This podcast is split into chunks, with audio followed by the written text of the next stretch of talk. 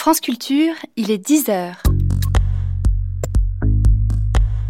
Suite de cette matinée consacrée aux événements en Nouvelle-Calédonie, tout de suite, c'est l'heure de la table ronde consacrée aujourd'hui aux accords de Matignon signés en juin 1988 par Jacques Lafleur et Jean-Marie Chibaou sous la conduite de Michel Rocard. Des accords de paix dont on célèbre cette année le 20e anniversaire. L'occasion nous est donnée de revenir sur ce qui a déclenché ce processus de paix au cours de deux entretiens dans cette première demi-heure, nous serons en compagnie de quelques-uns des membres de la délégation envoyés sur place pour convaincre les deux leaders, Jean-Marie Chibaou et Jacques Lafleur, de venir négocier à Paris. Dans la deuxième partie, nous serons avec Michel Rocard. L'ancien Premier ministre racontera, 20 ans après, les coulisses de la négociation à l'hôtel Matignon. Tout de suite, nous sommes en mai 1988, François Mitterrand vient d'être réélu à la présidence de la République, Michel Rocard, à peine nommé Premier ministre, est chargé de trouver une solution rapide pour instaurer la paix en Nouvelle-Calédonie. Le contexte là-bas est extrêmement tendu, le sang des morts est encore chaud, comme on dit, du côté des indépendantistes comme du côté des loyalistes, et en plus nous sommes seulement quelques semaines après le drame de la grotte d'Ouvéa, où 19 Kanaks ont été tués. Donc Michel Rocard fait appel à Christian Blanc, qui avait été le principal collaborateur d'Edgar Pisani à Nouméa de 1983 à 1985. Écoutons Christian Blanc, il raconte son entrevue avec le Premier ministre. J'indique au Premier ministre qu'il faut partir euh, d'idées simples. La première idée fondamentale, c'est que la Nouvelle-Calédonie est à 20 000 km de Paris, aux antipodes, et que ce n'est pas à Paris que nous pourrons euh, inventer des solutions. La deuxième, c'est que, qu'on le veuille ou non, la situation en Nouvelle-Calédonie est une situation coloniale. Et qu'il serait important qu'enfin la France sache euh, décoloniser au sein de la République. Nous avons un échange. Et naît alors l'idée d'une mission d'hommes libres, venus d'horizons différents, qui se rendraient en Nouvelle-Calédonie, qui travailleraient librement et qui euh, rendraient compte de leurs recommandations au gouvernement, qui alors, euh, bien sûr, déciderait. Cette mission a été baptisée Mission du dialogue et nous accueillons aujourd'hui trois des membres de cette délégation. Monseigneur Guiberto, vous étiez alors recteur de l'Institut catholique de Paris. Pasteur Jacques Stewart, vous étiez alors président de la Fédération protestante de France, et Christian Cosard, vous aviez été sous-préfet des îles Loyauté pendant la période Pisani, et en 1988, vous êtes rappelé par Christian Blanc pour faire partie du voyage. Bonjour messieurs, et merci d'avoir accepté cette invitation. Alors signalons tout de suite que la mission du dialogue n'est pas au complet. Christian Blanc n'a pas souhaité s'exprimer aujourd'hui sur cette aventure, car c'était réellement une aventure, ou en tout cas une expérience hors du commun. Jacques Stewart Tout à fait. Tout à fait. Nous en gardons tous un, souvenir euh, très fort et qui, je pense, qui nous a beaucoup marqué, en tous les cas, qui m'a beaucoup marqué personnellement. J'ai participé par la suite à d'autres missions de, médiation euh, en Afrique, au Burundi en particulier. Et je n'ai jamais ressenti la même, la même qualité de, de relation que nous avons pu partager à ce moment-là. Monseigneur Guiberto oui, je ne connaissais pas du tout la Nouvelle-Calédonie et je ne connaissais pas non plus, euh, du moins très, très bien, les personnes avec lesquelles je m'engageais dans cette aventure. Et je dirais que c'est ce premier contact à la mairie de Melun, où était à ce moment-là préfet Christian Blanc, qui a donné, je dirais, le top euh, de fraternité entre nous, quoi. Hein, puisque tout le monde a décidé de s'appeler par ses prénoms, de telle manière que ne soyons pas embarrassés par les titres. Et nous avons continué et ça continue encore. Christian Cosard? Ben, Vous savez, moi je connaissais un peu la Nouvelle-Calédonie, si tant est qu'on peut la connaître un jour. Et euh, quand Christian Blanc m'a appelé, euh, je lui ai demandé pourquoi. Le pourquoi était en fait assez simple, c'est que sous ma responsabilité, quelques années auparavant, évidemment, il y avait Ouvéa, puisque les îles Loyauté comprennent quatre îles, dont Ouvéa, ensuite Lifou, Marais et Tiga. Donc ce qui venait de se passer, ce qui avait, ce le drame d'Ouvéa, étant très présent, évidemment, étant la, pierre angulaire des choses qu'on allait découvrir là-bas, euh, il m'a dit il faut que vous veniez avec nous. Donc évidemment, euh, j'ai fait aussitôt ma valise et euh, j'étais à Clermont-Ferrand à cette époque-là, j'étais conseiller de tribunal administratif et nous sommes partis et, et l'image qui m'est restée, c'est que au départ, nous avons failli manquer l'avion. Euh, ce, qui, ce qui était difficile, l'avion ne nous a pas attendu, nous sommes arrivés quand même à l'heure, et à partir de là, j'allais dire, le grand voyage a commencé. Et ces hommes qui étaient là, personne ne savait par quel bout on allait prendre cette affaire. Alors on va y revenir. Le caractère œcuménique de cette délégation est très frappant. En plus de vous deux, représentants de l'Église catholique et de l'Église protestante, il y avait en plus le grand maître du Grand Orient de France, Roger Leray, disparu aujourd'hui, et les hauts fonctionnaires Pierre Steinmetz et Jean-Claude Perrier, conseiller d'État et ancien directeur de la gendarmerie nationale. Alors comment vous êtes-vous réparti le travail? En fait, euh, on s'est pas réparti le travail, puisque Monseigneur Guiberto. nous avions au fond, à répondre à deux questions que nous avait posées euh, M. Recard euh, avant de partir. Quelle est la véritable situation là-bas? Première question. Et deuxième question, un avenir est-il possible et à quelles conditions? Et finalement, ça supposait que nous prenions beaucoup de contacts. Si bien que les premiers contacts ont été collectifs. La délégation des six personnes a reçu, je dirais pas tout Nouméa ou toute la grande île, mais finalement un grand nombre de, corps constitués, euh, bien sûr les députés, bien sûr euh, les maires, bien sûr euh, les syndicats d'entreprise, les syndicats ouvriers, les, les, personnes qui représentaient les, nationalités, parce que cette île est faite de, de, de quantités de personnes qui, par l'histoire, se sont trouvées là. Il y avait bien sûr euh, les, Européens, il y avait aussi bien sûr euh, les Kanaks, il y avait aussi les Vietnamiens, il y avait aussi euh, des Philippins, enfin, vous voyez. Alors précisément, quel a été leur accueil en fait? Bah, il faudrait peut-être demander d'abord quel a été l'accueil, si vous voulez, lorsqu'on a débarqué. Sur le tarmac à l'aéroport de Nouméa? Il faut dire qu'il n'a pas été d'une chaleur évidente. Hein.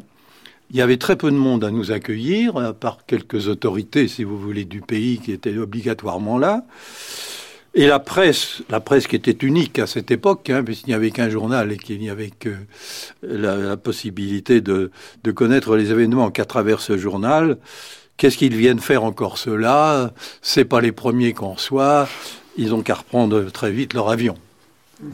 C'est aussi le souvenir que vous en avez ah, Tout à fait. Et c'était même de l'hostilité. Uh-huh. C'était même de l'hostilité. Et je pense que le, les deux premiers jours ont été euh, des jours marqués de tensions euh, très fortes. Euh, heureusement, les choses ont été beaucoup plus décontractées par la suite, quand précisément les différentes personnalités et les communautés dont nous avons rencontré les représentants se sont rendus compte que nous ne venions pas comme des gens qui avaient un plan en poche. Nous n'étions pas des délégués de Matignon pour proposer un nouveau statut. Euh, il y avait eu tout un, cortège de statuts au cours des années précédentes, qui contradictoires d'ailleurs euh, les uns par rapport aux autres, nous venions pour rétablir une communication entre des communautés. Et lorsque les, les, gens que nous rencontrions se sont rendus compte que nous venions les mains vides et que nous venions pour les écouter, euh, le climat a changé. Et même, je crois qu'il a, il a changé de, manière progressive. On, s'en rendait compte, en tous les cas, quand Paul euh, et moi-même, euh, nous avons été parachutés dans deux coins différents de, la Grande Terre. moi, un point limier. et moi, à Coné. Pendant deux jours, nous n'avons fait que de, entre, entre 8h et 20h que recevoir une foule de gens qui étaient désireux de rencontrer la mission. Parce que, euh, ah oui, oui c'est eux, eux, qui faisaient la demande d'audience, comme on disait, parce que ces gens vivaient euh, des peurs euh, profonde et avaient le sentiment que euh, la situation était devenue catastrophique, était irréparable. Et en les écoutant, je pense que nous, nous avons fini par leur permettre de, de s'exprimer et de d'exprimer euh, les capacités de construire ensemble l'avenir. C'était ça le plus important. Donc en fait, vous vous êtes pas senti en danger particulièrement? Non, Non, jamais. Euh, on était quand même protégés. Euh, le jour de la Pentecôte, puisque nous y étions autour des, des fêtes de la Pentecôte, euh, j'ai dit je vais dire ma messe à la cathédrale. Mais il dit ah, pas question que vous partiez tout seul euh, à travers Nouméa. Il y avait à peu près un quart d'heure de marche à pied, ce qui n'était pas terrible. Euh, parce que ben ils avaient peur effectivement qu'on soit kidnappé, etc. En fait, je suis parti tout seul et tous les jours je suis parti tout seul. Il ne m'est rien arrivé de fâcheux. Alors, à un moment, vous partez à Ouvéa, l'île où se sont cristallisées toutes les tensions du territoire. Qu'est-ce qui vous a le plus frappé, Christian Cosard? Vous savez, moi j'avais connu Ouvéa, donc euh, quelques deux ans avant. Et alors, nous arrivons euh, à l'aéroport. Bon, c'était un petit aéroport avec un petit bâtiment à côté. Et il y avait beaucoup de monde. Mais surtout, il y avait un certain nombre d'avions qui continuaient à atterrir, des petits avions, avec toutes les télévisions et les radios du Pacifique, de la Nouvelle-Zélande à l'Australie. Donc, on était aussi en pleine discussion, enfin pas quand je dis on, la France, sur les, les, les, les explosions euh, euh, qui se passaient euh, ailleurs. C'était pas, pas tout à fait les mêmes, mais euh, ça touchait le Pacifique, hein, le, le système nucléaire de défense française. Donc, la première réaction a été de dire on est dans quelque chose de mondial Ah oui. et au moins pour le Pacifique. Ce qui était quand même euh, euh, difficile parce que les essais nucléaires, je vous le rappelle, c'était quand même quelque chose de, de- de- de terrible. Alors, nous avons fait la coutume. Donc la coutume, il s'agit de, reconnaître le- le- le- le- les gens d'Ouvéa sur leur terre, euh, leur famille, leur vie. C'est un geste, geste coutumier. Et ensuite, on a pris un bus, parti, on a fait quelques, quelques mètres, parce que tout ça est quand même pas très loin, et euh, la mission a souhaité continuer à pied. Et moi, j'avais connu la plage d'Ouvéa, une grande plage, comme sur les cartes postales, dont on ne voit pas le bout, de sable fin, sous les cocotiers, le soleil, la mer toute bleue ou toute verte. Et là, à la sortie d'un virage, on voit les tombes Donc les tombes des 19 les Kanaks. tombes des 19 Kanaks. Et là, il y a eu un moment quand même extrêmement lourd au niveau humain, euh, de découvrir ce qu'on n'avait pas vu et quelle était la, la solution, qu'est-ce que la mission devait faire? Parce que je vous rappelle quand même qu'il y avait deux camps qui s'affrontaient. Et donc, euh, c'est là où la première... euh, première chose, la mission du dialogue, et c'est là, je crois, qu'elle s'est construite, la psychologie de cette mission, c'est que chacun, des hommes ordinaires, la mission du dialogue, faut quand même se le rappeler, des hommes ordinaires qui avaient une mission extraordinaire, et ils se sont tous arrêtés, nous nous sommes tous arrêtés devant les tombes. Et un chant est parti des Kanaks, qui était un chant euh, oui, d'un cantique euh, d'origine un peu, je crois, euh, protestant. protestante, qui est très beau, c'est des- les femmes et les hommes chantaient. Et je crois que, au-delà de cette cérémonie improvisée, il s'est noué quelque chose, puisque Jacques Lafleur a appelé Christian Blanc au téléphone et lui a dit euh, ce qu'il avait à lui dire, et Chibaou, Jean-Marie Chibaou l'a appelé aussi. Je crois que là, ça a été le premier geste important de réconciliation entre ces deux hommes qui ne se parlaient plus. Alors, il y a eu un Monseigneur deuxième geste d'ailleurs à Ouvéa qui était, je dirais, le parallèle et qui était nécessaire à notre avis. C'était, nous avons été à la gendarmerie où s'était passé le premier drame. À Fayaoué. Oui, bien sûr. Et là aussi, euh, je crois que ça a été très bien vu par euh, les gendarmes eux-mêmes, quoi, hein, de voir que nous étions aussi, euh, comment dirais-je, aussi proches de ceux qui avaient vécu ce drame, qu'ils soient mélanésiens ou qu'ils soient engagés, si vous voulez, dans les forces qui, à ce moment-là, étaient les forces qui avaient été attaquées. Et enfin, ce fut le premier geste symbolique. Il y en a eu d'autres, quoi.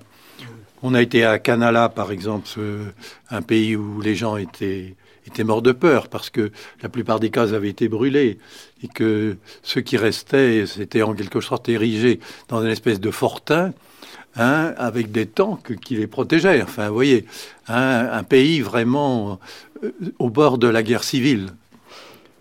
On a été à Yengen, bien sûr, voir aussi euh, Chibaou, et puis euh, nous sommes montés à sa tribu avec lui, euh, et ça aussi, ce fut un geste très très symbolique et, et, je dirais presque un geste qui a débloqué les possibilités de contact avec le monde des Kanaks. Hein. Alors justement, Christian Blanc raconte que lorsque Jacques Lafleur qualifie le voyage de la mission du dialogue à Ouvéa de presque une provocation, il sent que c'est dans ce presque que la partie est, en passe d'être gagnée. Et donc je voulais vous demander à quel moment, vous, messieurs, vous avez senti que la situation était en train de basculer? Bien, c'est un peu au retour. Nous sommes revenus en avion euh, à Nouméa et on ne nous a pas attaqués, si vous voulez. On se demandait si nous allions pouvoir descendre de l'avion. Or, en fait, personne ne nous a attaqués. Et, la presse euh, a viré à ce moment-là, vous voyez hein Bien sûr. La, presse locale la fleur commandait un peu aussi cette presse. Hein. Et, la presse est devenue, comment dirais-je, plus accueillante aux gestes que nous faisions. Voyez et quand je parle de la rencontre avec euh, à Yengen, ce fut aussi très, très, comment dirais-je, très important pour la, suite des événements, voyez, puisque nous allions chez les uns, chez les autres, hein, sans difficulté. Et je pense que c'est à cause de cela que finalement, on a débloqué un peu les personnes et les mentalités. Hein. Je crois, que c'était très fort aussi à Canala. Moi, je, garde le souvenir de cette ville assiégée de Canala. Euh, nous avons rencontré des, femmes et des hommes qui étaient hébétés. Euh, parce que de jour, de nuit, il y avait des, raids de, de, commandos, euh, de loyalistes ou d'indépendantistes. Il y avait des caillassages sur les routes. Et les gens vivaient une, une espèce de, fièvre et je dirais une espèce de, fascination de la violence, une fascination de l'immédiateté. Voilà. Ils étaient incapables de, de, prendre un petit peu de recul et, d'essayer de, penser euh, à l'avenir. Mais je crois que le fait que nous soyons allés les voir et que nous passions pratiquement toute une après-midi euh, avec eux à discuter a aussi été pour eux euh, l'affirmation de notre volonté de d'être solidaire aussi, euh, pas seulement des, 19 Mélanésiens euh, mhm. qui étaient tués et de leur famille. Euh, j'ai eu la même impression aussi lorsque nous sommes allés à Puebo. Puebo, c'est une localité qui est tout à fait au nord de, de l'île.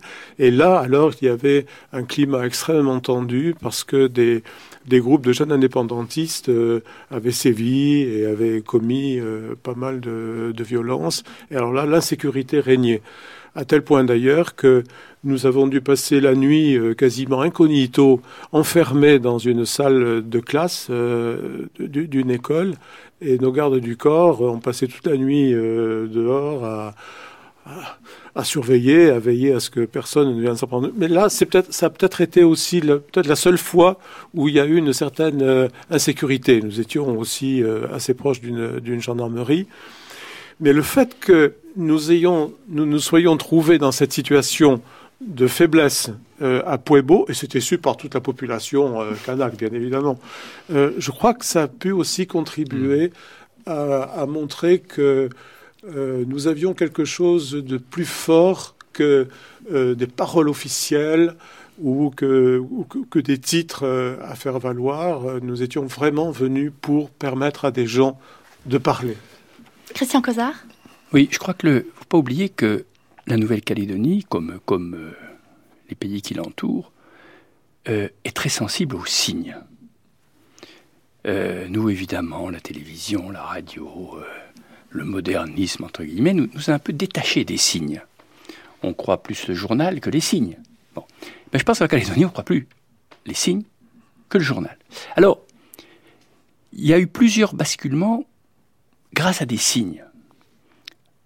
Et, ça a peut-être été aussi toute l'astuce de Christian Blanc et, de Michel Rocard au début de, comprendre ça.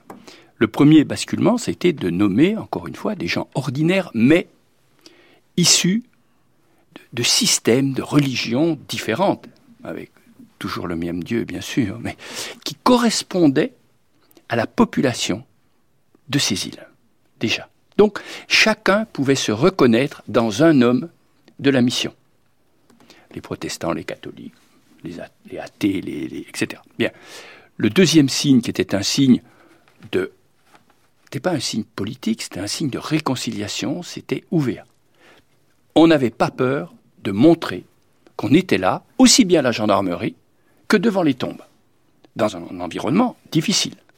Alors, en fait, c'est quand même extraordinaire. Une poignée d'hommes avec pour seule arme leur capacité d'écoute et la parole, et l'autorité morale qu'ils représentent, bien sûr, parviennent à transformer la situation de quasi-guerre civile en une ouverture de négociation. Alors, qu'est-ce qui a fait que ça a marché? Une ouverture de négociation possible. Possible. Puisque nous n'avons jamais rassemblé en Nouvelle-Calédonie, je dirais, les deux parties, finalement. voyez Nous les avons vus séparément. Et Christian Blanc aussi, quoi.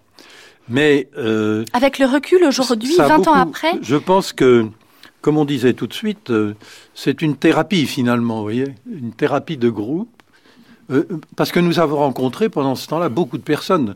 Hein. En faisant le calcul, c'est pas loin de, de 2000 personnes finalement qu'on a rencontrées. En combien de temps? Ben, En une dizaine de jours. Trois semaines. Oui, enfin. La euh, mission a duré trois semaines. Trois semaines avec, en comptant les voyages. Et parce que chacun de nous aussi rencontrait, je dirais, euh, ceux avec lesquels il était le plus lié. Moi, j'ai rencontré les prêtres, j'ai rencontré les organismes euh, de, catholiques, euh, j'ai été voir les écoles, puisqu'il y a beaucoup d'écoles confessionnelles sur l'île. Euh, toi, tu as été aussi voir, bien sûr, les pasteurs.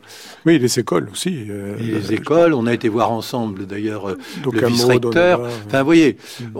on n'était pas simplement avec les hommes politiques de mm-hmm. l'île. Mm. On était avec les gens qui faisaient vivre, finalement, mm. cette île, vous voyez. Et je crois que ça aussi, ça a beaucoup compté, quoi. Il y avait un effet de catharsis parce que, au fond, aux personnes qui venaient nous, nous trouver et nous raconter les malheurs euh, qui les avait frappés, euh, du bétail euh, massacré, ou bien des, des plastiquages de, maisons, etc., ou bien des, jeunes Kanaks arrêtés, mis en prison sans qu'il y ait, sans qu'il y ait de véritable enquête et de jugement digne de ce nom.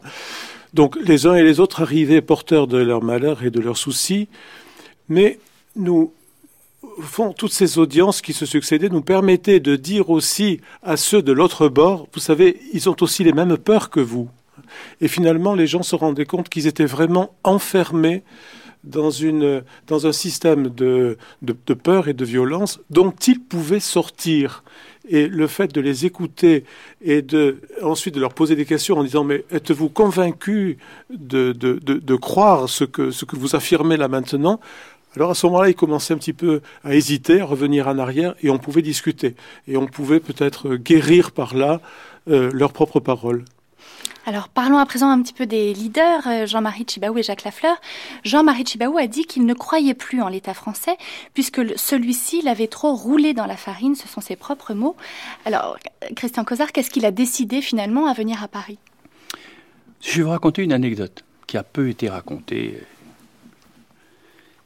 c'était un fin d'après-midi à Yengen. Donc, nous rencontrions le maire de Yengen, Jean-Marie Chibaou. Et, euh, alors, comme vous l'ont dit euh, mes collègues, la mission du dialogue est un peu répartie. Hein, sur l'île, chacun euh, voyait un peu qui voulait à l'extrême. Là, je pense que nous étions trois ou quatre. Et donc le dialogue s'est installé, mais il faut voir un peu ce qui se passait. Dehors, la tempête, qui se préparait, une tempête assez forte. Nous étions en hélicoptère. Le pilote de l'hélicoptère euh, venait me voir, parce que sûrement j'étais le plus près de la porte, euh, tous les quarts d'heure en me disant si on part pas maintenant, on ne partira pas. La tempête, je pourrai plus voler. La nuit tombait. La salle dans laquelle nous réunissions était une petite salle d'une mairie de campagne avec une ampoule qui pendait au bout du fil. Alors vous voyez, noir dehors, le vent, l'ampoule qui se balançait un peu. On y est là. Et un peu le silence. Parce que Jean-Marie Tchibaou, comme Christian Blanc d'ailleurs, ce sont des hommes de silence. Et il y avait une douzaine de points qui avaient été discutés depuis, depuis, depuis quelques jours. Hein, C'était pas euh, nouveau.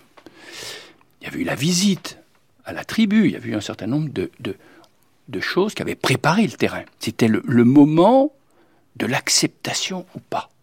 Alors je crois qu'il y avait une douzaine de points. la mission s'était mis un peu d'accord sur le fait si on arrivait à faire passer ces 12 points ou 10 points, je plus besoin de part et d'autre, la partie pouvait être gagnable.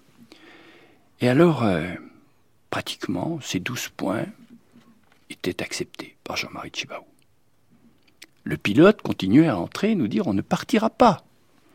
Alors, un peu pressé par les événements externes, on commence à se lever puisque l'affaire était entendue. Et Jean-Marie Chibaou dit Il manque quelque chose. Parce que vous nous avez toujours roulé dans la farine et il manque quelque chose. Il manque alors, euh, je me rappelle, on se regarde, on se regarde avec Christian Blanc, il manque quoi? Un treizième point? Pas du tout. Il nous explique que, avec le geste, il manque une ficelle. Un peu comme le, la ficelle joint la gerbe de blé, la gerbe des moissons. Il manque une ficelle. Mais euh, la ficelle, c'est quoi? Donc on pense que l'affaire est, perdue, ou du moins pas gagnée encore. Et on continue à s'en aller parce que c'était fini.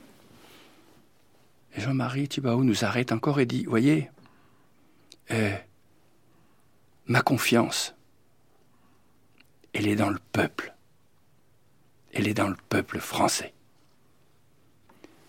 On est parti sur ces entrefaites, monté dans l'hélicoptère, que voulait dire la ficelle?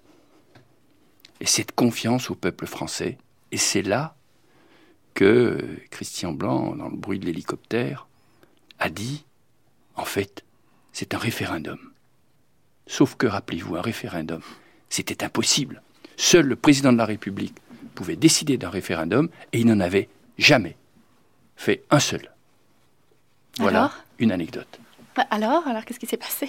Alors on est rentré dans l'hélicoptère, si c'est ce que vous voulez savoir. Et on a atterri à Nouméa. Voilà. C'est une autre histoire.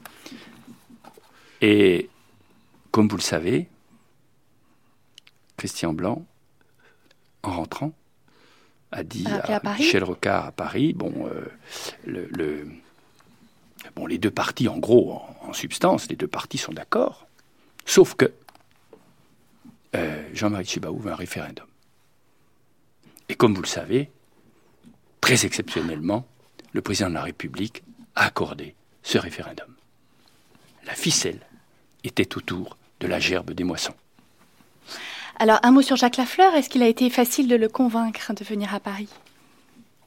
Je crois que mhm. Jacques Lafleur est aussi un homme de silence devant les choses graves. C'est un homme de silence. et je marqué par la culture euh, du pays, bien sûr. Et je vais, je vais vous raconter le, la première fois où on a rencontré Jacques Lafleur. Il y avait Christian Blanc et le préfet Steinmetz et moi-même. Nous rentrons dans son bureau, il nous accueille. C'était la première fois, je rappelle. Les, euh, il y avait eu les événements d'Ouvéa. On était, on était à quelques jours après. On ne savait même pas si, si on allait se parler d'ailleurs. Il nous fait rentrer dans son bureau. Alors tout le monde imagine Jacques Lafleur, un bureau euh, ministériel. Hein, euh. eh bien, tout petit bureau, euh, mobilier en bois blanc, et au milieu une cuvette. Une cuvette. Parce qu'il pleuvait dehors, et il y avait des fuites dans son bureau, mais ça paraissait normal.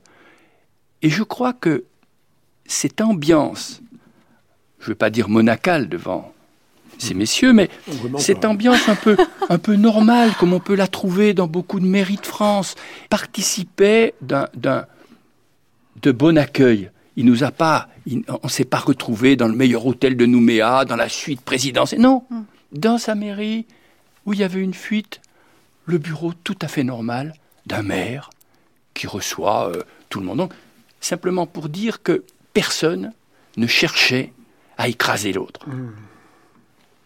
Je pense qu'il avait aussi le sens de la stratégie, euh, Jacques Lafleur, parce que. Voilà. Oui, parlons-en, quand même, monsieur le pasteur. Mais c'était son bureau, quand même. Oui, oui.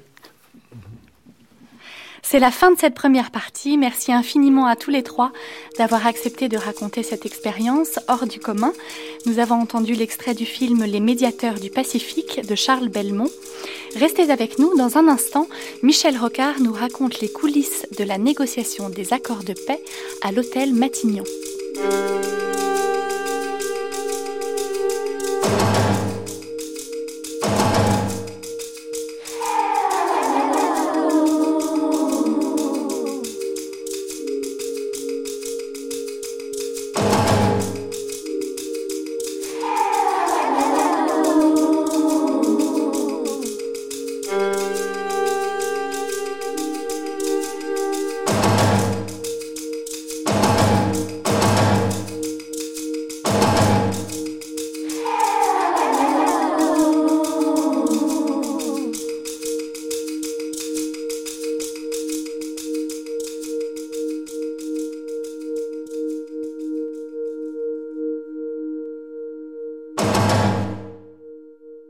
Culture, suite de cette matinée consacrée aux événements des années 80 en Nouvelle-Calédonie et à la résolution de la crise en 1988.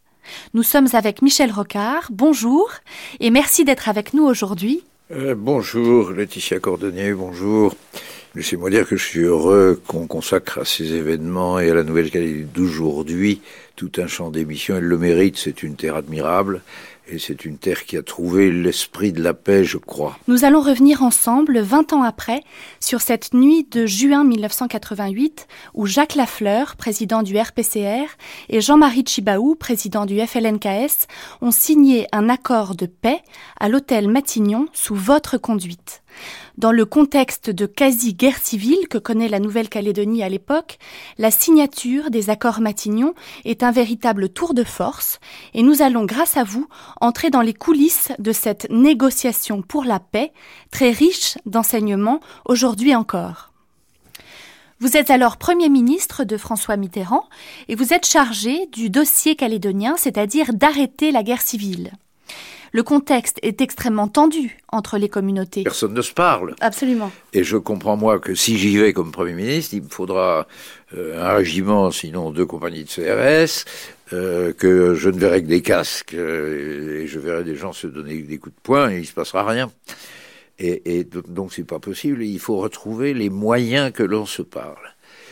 Et c'est là que j'ai eu l'idée, c'est moi qui l'ai eu, je suis un peu fier parce qu'elle a marché, non pas d'une médiation, on n'était même pas mûr pour une médiation, mais d'une mission d'écoute, d'une mission du dialogue. Quelles conditions faut-il remplir pour que l'on se, entre Kanak et Caldoche, entre Caldoche et gouvernement, entre Kanak et gouvernement, quelles conditions faut-il qu'on remplisse?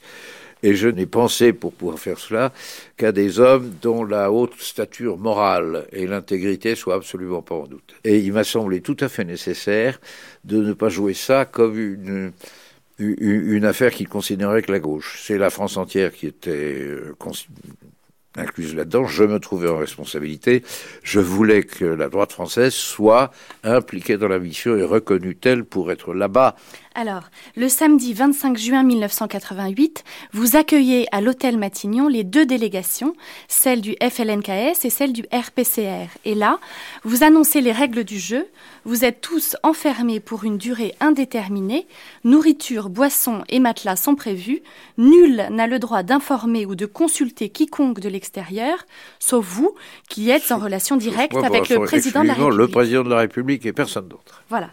Donc c'est une technique musclée de négociation qui a porté ses fruits, mais écoutons comment Caroline Machoro, la sœur d'Éloi Machoro, le leader indépendantiste tué en 1984 et qui faisait partie de la délégation du FLNKS, a ressenti ces contraintes. Euh, ensuite, euh, il nous a remis un document, M. Rocard, et Jean-Marie l'a jugé quand même euh, en dessous en dessous de, de ce qui s'était passé. Je veux dire, il y avait les 19 morts d'ouvert, il, y a eu d'autres, il y avait eu d'autres morts avant. Et il a jugé que les propositions que faisait le gouvernement étaient en dessous de tout et ne valaient pas les morts que nous avions euh, connus, les événements et le sang du peuple kanak qui avait été versé. Euh, il a rédigé un courrier dans ce sens qu'il a remis lui en main propre à M. Rocard. Bon, maintenant je ne peux pas vous dire qu'est-ce qui s'est passé entre eux. Toujours est-il que la fois suivante, quand nous nous sommes rencontrés au moment où nous avons signé un document, euh, nous avons été pratiquement pris en otage, effectivement, par M. Rocard, qui a dit nous ne sortirons pas d'ici tant qu'un document ne sera pas signé. Elle dit prise en otage. Michel Rocard, comment le ressentez-vous? Elle a raison. Mais enfin, le, mot de en otage est un peu farceur. Ça, c'était pas une méfiance vis-à-vis d'eux, c'était une méfiance vis-à-vis de vous autres journalistes. Parce que dans chacun des camps, il y avait toujours des extrémistes et des tueurs. Il y avait aussi bien côté Caldoche que côté Kanak des gens qui trouvaient que la force n'avait pas encore assez parlé et qu'il fallait réduire l'autre plus encore. S'ils étaient prévenus au milieu des négociations, ils auraient réintroduit euh, de la pagaille, des tirs, des, assassinats peut-être, euh, qui auraient euh, empêché de travailler. C'est donc une précaution de bonne négociation. J'avais appris cette technique à Bruxelles. C'est la technique de travail du Conseil agricole. On ne tue personne, mais on négocie beaucoup, beaucoup d'argent qui sont assis sur des, des, transactions, sur des soudainetés du marché. Euh, J'avais trouvé que la technique était bonne. On les a pas pris en otage, mais c'est vrai qu'ils nous. Mais je me suis mis dans le lot. Je m'étais mis dans l'interdiction de sortir moi aussi. Euh, et ça a aidé à ce que la pilule passe. Mais mon explication était si l'on s'arrête à mi-temps et qu'on va raconter ce qu'on fait, tous les extrémistes repartiront. Et aucune des deux délégations n'a osé dire le contraire. Pas même la charmante Caroline Machaud. Alors évidemment, aujourd'hui, à la lumière de l'assassinat un an plus tard de Jean-Marie Chibaou et Yewene Yewene par l'un des leurs, il est facile de dire que c'était très risqué pour eux, compte tenu des attentes de la base militante. Michel Rocard, avez-vous ressenti de la culpabilité à l'annonce de ce double assassinat? De la culpabilité, non. Euh, partout et toujours dans tous les pays, il est plus facile de faire la guerre que la paix. Parce que pour faire la guerre, il faut simplement savoir où est le mal. Et c'est l'autre, c'est en face, c'est chez les autres. C'est simple. Pour faire la paix, il faut découvrir l'autre et s'arranger pour vivre avec et construire des procédures, des façons d'être, presque des cultures, en tout cas des attitudes. C'est beaucoup plus difficile. Euh, mais j'avais le souvenir du président Sadat, l'Égyptien qui avait fait la paix, euh, qui avait commencé une paix, en tout cas la paix entre Israël et l'Égypte, celle-là dure toujours. Il avait été assassiné pour ça par des tueurs de chez lui. J'avais le souvenir de mon ami Tchak Rabin, l'ancien chef du gouvernement d'Israël, assassiné euh, pour avoir aussi tenté la paix. Nous le savions tous. Et nous, et ça valait pour nous tous, enfin quand j'ai fait mon premier voyage euh, en août en août de la même année 88 pour aller installer les accords et les consolider, je savais très bien que moi aussi je pouvais me faire viser, mais euh, comment dire, la, peur ne peut pas conduire une politique. Nous le savions tous, et puis voilà, on a fait notre métier d'homme politique, et là, c'était un métier de pacificateur, un grand métier. Il y a quelques années, Michel Rocard, vous avez écrit la préface d'un livre sur l'édit de Nantes, intitulé L'art de la paix, dans laquelle vous expliquez les conditions nécessaires à réunir et les qualités aussi de chacune des parties pour pouvoir obtenir la paix. Quel était l'état d'esprit de Jacques Lafleur et de Jean-Marie Chibaou en entrant dans le salon pour négocier? Quel était l'état d'esprit de Lafleur et de Chibaou en entrant dans le salon? Je n'en sais rien. Euh, il était probablement favorable, mais il était surtout fait de méfiance. Nous ne nous connaissions pas. J'avais fait la découverte des deux hommes la semaine précédente, au cours d'un déjeuner euh, musclé, si j'ose dire. Euh, mais j'avais compris plusieurs choses quand même. La première chose importante, c'est que chacun des deux chefs commandait chez lui. C'est une chance que la Corse n'a jamais eue. C'est même d'une certaine façon une chance que le Pays basque n'a jamais eue. C'est une chance que l'Irlande, un siècle de guerre civile pour créer la République, a mis très longtemps à avoir un moment et, très longtemps à retrouver pour l'Irlande du Nord. Euh, mais là, les deux chefs commandaient indiscutablement chez eux. Les deux aussi étaient arrivés euh, dans la colère, l'irritation, à se dire qu'il n'y avait plus que la force pour préserver ce à quoi ils tenaient beaucoup, et ils étaient devenus chefs de guerre, ils avaient fait faire des milices tous les deux pour tuer l'autre, parce que la gendarmerie faisait pas le travail qu'ils voulaient, elle préservait l'ordre, et pas, les chances de tuer l'autre. Euh, mais il me paraissait clair, j'en avais assez entendu pour savoir qu'il l'avait fait contraint et forcé, et que c'était pas pour eux la meilleure des solutions. La, mission du dialogue avait admirablement fait son travail. Elle a ramené un très beau rapport dont je voudrais qu'on le publie maintenant, incidemment. Je le redis ici. Elle est détenue par le ministre des départements et territoires d'outre-mer. Ce, rapport formidable mérite 600 auditions y compris les petites communautés, les Wallisiens, les Polynésiens, qui sont en petit nombre là-bas, au milieu des Mélianésiens et des Caldoches. Euh, tout ça mériterait d'être écrit. En tout cas, euh, moi j'ai conduit la négociation en, faveur de cet espoir, ce qui a permis d'ailleurs que leur jugement un peu négatif sur les premières propositions, euh, qui était compréhensible, ces premières propositions, c'était pas du tout pour signer, c'était pour commencer la conversation. Moi, j'étais timide aussi. Je, voulais qu'on se parle et qu'on se réponde. Et j'ai réussi à provoquer des réponses. La scène la plus drôle, c'est là que j'ai compris que ça allait euh, pouvoir se passer à peu près bien, c'est que quand on, après, après des conversations un peu générales, on a décidé d'aborder le préambule du texte. Et là, Lafleur et Chibaou, qui étaient, en tant que chef de délégation, assis côte à côte. Ils avaient chacun leur délégation, Lafleur sur sa droite, Chibaou sur sa gauche. Ils étaient côte à côte. Et tous les deux m'ont dit, euh, Monsieur le Premier ministre, le préambule, ça va pas, il n'est pas à la hauteur de l'événement. C'était bien vrai. C'est pas vous qui l'avez écrit. Vous avez compris ça. Euh, vous n'êtes pas comme ça, refaites-nous ça. Et il rigolait, en se moquant de moi. En se moquant de moi, parce qu'effectivement, j'avais eu tellement de choses à faire pour préparer ça que je n'avais pas préparé le texte moi-même. J'avais demandé à un collaborateur, tu écris 10 lignes pour préambule. C'est pas l'important, le préambule. Enfin, c'est pas l'important.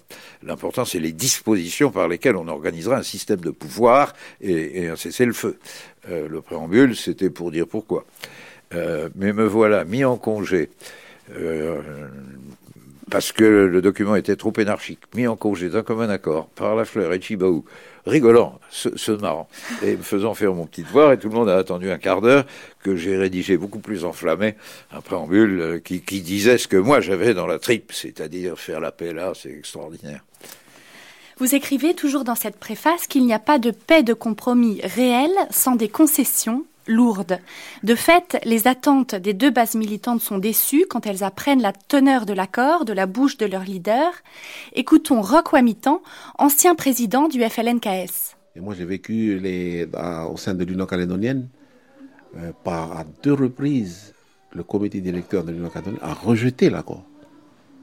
Le FLNKS a rejeté l'accord. On a dû faire une réunion à Thio pendant toute la journée. Jean-Marie a, entendu les, reproches des, des, des structures du FNKS qui lui reprochaient ça. Qui lui reprochaient. Et l'argument à la fin qu'il a donné, c'est l'argument de ses frères. En disant que moi, mes frères sont morts. Ils ont été tués. Vous voulez, comment, comment je vais faire Face à l'État français, comment on fait? Mais c'est pas pour ça gens ont accepté. Il a fallu repartir encore dans un autre congrès de convention du FLNKS à Ouvert euh, pour une deuxième réunion là. Et même là, on n'a pas terminé la réunion, il était 5 heures du matin. On n'a pas terminé. Qu'est-ce qu'il a dit? Il a dit à ceux qui s'opposaient à sa signature, il dit, ben, vous, allez-y maintenant, allez négocier. Allez négocier. Et bon, c'est comme ça après que les gens sont partis négocier. Et on est reparti pour une deuxième, euh, deuxième euh, round à Oudino, hein, au mois de quoi, juillet, août 88. Alors, le deuxième round à Oudino adoucit en quelque sorte le premier texte et il en ressort les accords de Matignon-Oudino. Michel Rocard, qu'avez-vous pensé quand il a fallu renégocier le premier accord? Je ne suis pas d'accord avec cette version du tout. Euh, la, phrase que vous citez de, moi dans la préface à l'édit de là, bien sûr, c'est moi qui le dis. Euh, la phrase selon laquelle il n'y a pas de paix de compromis sans des concessions. Mais c'est une évidence historique. C'est ce que n'importe quel historien étudiant, soit l'édit de Nantes, soit euh, la constitution post-apartheid en Afrique du Sud, soit la création de la Namibie, enfin les exemples sont complètement innombrables. Euh, ce qui se passait était complètement dramatique, et ce que vient de dire euh, l'ami Roquemavitan, c'est un ami Roquemavitan, je le connais bien maintenant, veut dire quelque chose de très précis qu'il faut bien que je dise, quoi, il n'ose pas le dire, lui. La culture des deux communautés, celle des Caloches comme celle des Kanaks, était tournée autour du fait que l'autre était trop et ne devrait pas exister. La vision des Caldoches, c'est on n'a pas besoin de Kanaks sur le territoire, en gros. Et, et on tuait sans, sans barguigner la culture kanak, c'est nous les premiers occupants, c'est nous qui avons marqué ce territoire, nous y avons été oubliés une coutume. Il est arrivé des forçats, il est arrivé des, colonisateurs. Euh, qu'est-ce qu'ils font ici? Euh, Après tout, la métropole pourrait les rapatrier. Or, Monsieur Lafleur, il est né là-bas et c'est la quatrième génération de sa famille qui naît là-bas. Et l'essentiel de la communauté caldoche, elle est née là-bas aussi. Euh, il n'y a plus de cousins, il n'y a plus de maisons, il n'y a plus de propriétés en métropole. Il n'y avait pas de terre de retour. C'est bien pire que pour les Algériens parce que c'est plus les, pieds noirs euh, d'Algérie parce que euh, c'est plus ancien. Et donc, on ne pouvait pas faire la paix sans faire un forcing sur ces deux cultures, il faut bien que vous vous habituiez à faire place à l'autre. Il existe, il est là, il a des intérêts économiques. Euh, il faut réduire un peu ceux des Caldoches pour laisser de la place à ceux des Kanaks, et ça ne pouvait pas se faire très bien. Euh, là-dessus, euh, Wabita a raison. Là où il a tort, euh, c'est de prendre la négociation de l'accord Oudino comme d'une renégociation. Pas du tout. L'accord Oudino est une application méthodique. Louis Le Pinsec a été un chef négociateur extraordinaire. Les deux délégations ont été respectueuses de leurs paroles. Tout ce qu'il y a comme sacrifice de symbole dans l'accord Oudino est une confirmation de ce qui est écrit dans l'accord de Matignon. ils sont jointifs, les deux accords. Et ils disent la même chose. Alors, ces accords prévoient l'amnistie pour les infractions commises par les Kanaks lors de la prise d'assaut de la gendarmerie d'Ouvéa et par les militaires français pendant et après la libération des otages de la grotte d'Ouvéa. Aujourd'hui, Michel Rocard, 20 ans après, pensez-vous que c'était une bonne décision? Et comment? Et comment c'était une bonne décision? C'était une décision extrêmement difficile à prendre c'était une exigence kanak centrale. Quoi qu'il se passe, nous ne voulons pas voir. Ils considéraient leurs hommes non pas comme des terroristes, mais comme des résistants. Et, il n'y a pas si longtemps, nous avions nous résisté en France à une occupation nazie. Des jeunes Français avaient tué des militaires allemands. Euh, lesquels Allemands appelaient ça terrorisme, et, et il se trouve que c'est la résistance. Donc c'était une demande très forte, mais c'était une demande qui faisait horreur au Caldoche, bien entendu, puisqu'il y avait eu des victimes, notamment un jeune homme qui s'appelait Monsieur Tual.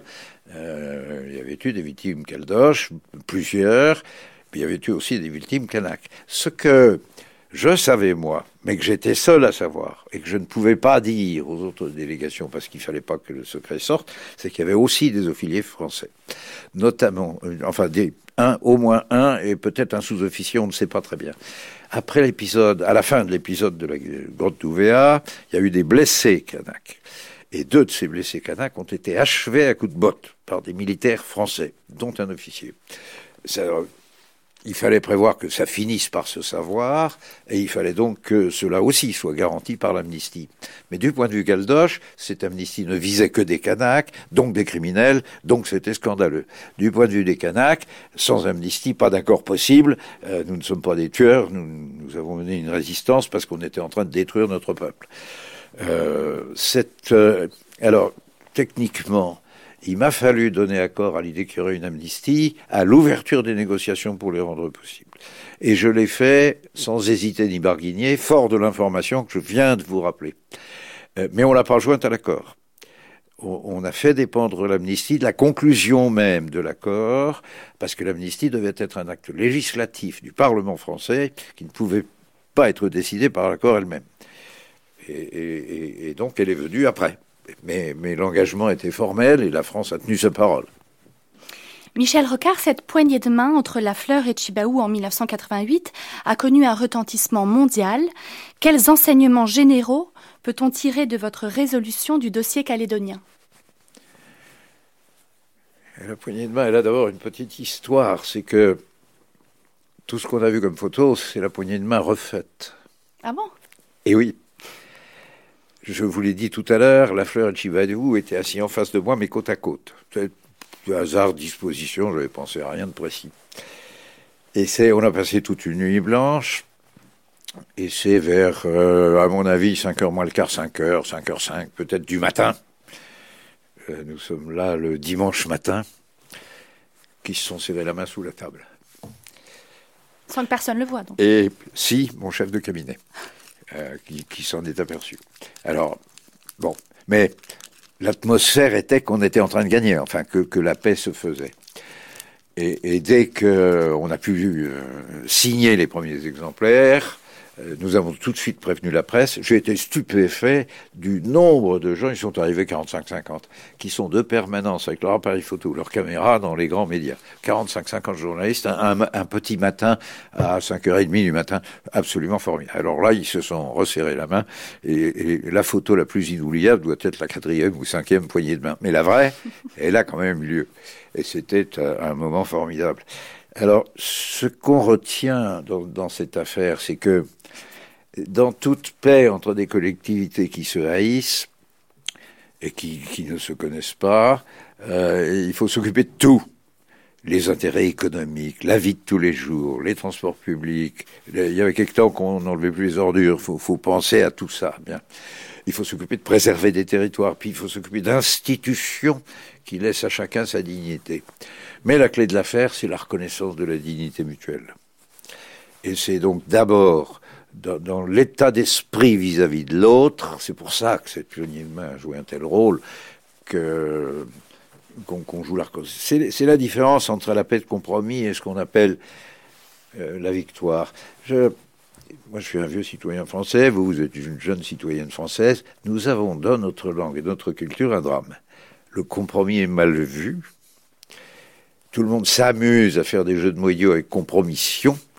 Or, le compromis, c'est la paix dans le respect de l'éthique et dans l'équilibre des droits. La compromission, c'est le mensonge par rapport à l'éthique, c'est la corruption, c'est tout ce que vous voudrez. Ça n'a rien à voir. Euh, sauf que c'est faire des choses ensemble, mais c'est tout ce que ça a à voir.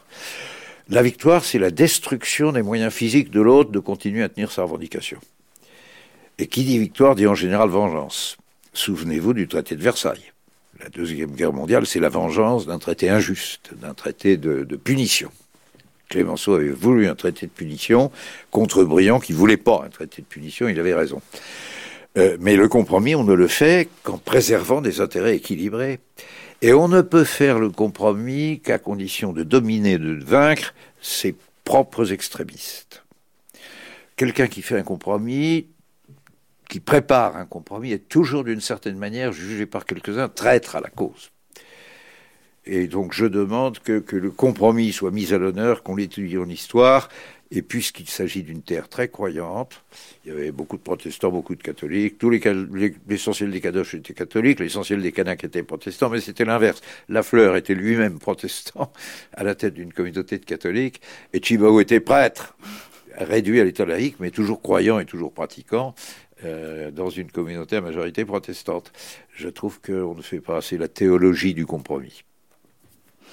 Il est temps de terminer cet entretien. Michel Rocard, merci infiniment de nous avoir raconté les coulisses de cette poignée de main dont on célèbre cette année le 20e anniversaire. Je renvoie nos auditeurs à ce texte très précieux sur l'art de la paix, publié chez Atlantica, en préface du livre sur l'édit de Nantes, présenté et annoté par Janine Garrisson. Retrouvez toutes les références sur le site internet de l'émission à l'adresse franceculture.com et à la page Grande Traversée. À la technique, c'était Michel Mestre. Restez avec nous dans un instant, suite de cette matinée sur la Nouvelle-Calédonie avec le documentaire. Aujourd'hui, nous partons à Ouvéa, l'île des drames et des réconciliations. Mais tout de suite, écoutez, c'est un conte qui nous emmène sur cette île qu'on dit la plus proche du paradis.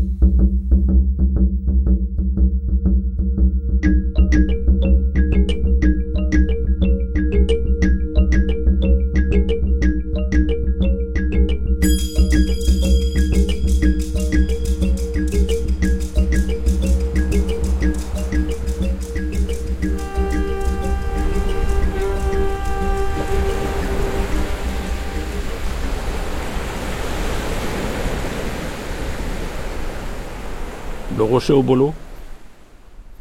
Un jour, c'était une fête. Les gens sont allés à la, pêche. Et quand ils étaient là-bas, au bord de, la mer, ils étaient en pirogue. Il y a le coup de vent et l'orage qui est arrivé, puis la, pirogue a chaviré. Et les gens, ils ont nagé. Ils ont atterri sur une île de l'autre côté, de Fayava. Il y avait une grotte, ils sont rentrés dans la grotte pour se réfugier. Parce qu'il y a les grosses vagues, la pirogue elle a chaviré, puis il y a le, vent qui, venait. Alors, euh, ils étaient, je crois, une dizaine, comme ça, là. Puis un vieux, plus malin, il a, bah, ils étaient trois jours déjà, ils avaient faim. Et puis ils avaient vu justement passer la murène. Alors ils ont dit, écoutez, il ne faut pas, quoi là, toucher à la murène. Parce que là, attention, c'est défendu. Les gens disaient que quand vous allez manger de la murène, bah, il y a une malédiction qui, va, qui peut arriver, quoi. Voilà. Puis un vieux qui disait, mais écoute, il y a la murène qui est là, puis nous avons faim. Il a pris le quoi, là, une sorte de, un morceau de bois, puis il a assommé la murène. Et la murène, ben, quand elle était morte, ils avaient fait du feu. Il y avait du feu pour se chauffer. Alors ils ont, euh, ils ont grillé la murène. ils ont grillé la murène, puis ils ont, consommé, ils ont mangé de, la chair, quoi. Puis, après avoir mangé de la chair, il y a le ciel qui s'est assombri, quoi, beaucoup de quoi, Puis il y a un coup de vent, de, l'est et de l'ouest. De l'ouest et de l'est, quoi. Et puis, la grotte, elle s'est renfermée. Donc, ils sont amurés, ils sont dedans, là. Mais quand vous passez, maintenant, à côté de la grotte, vous entendez toujours des, voix, des voix dedans, là, qui disaient Aou, Yai, Munang, qui dit ça, quand nous sommes là, voilà, et pitié de nous, nous sommes, sommes emmurés. À chaque fois que vous passez, vous entendez toujours des sortes ou de bruit dans la grotte, c'est la voix de ces vieux qui sont emmurés parce qu'ils avaient consommé de la chair de, de. Voilà, la fin de l'histoire. Merci.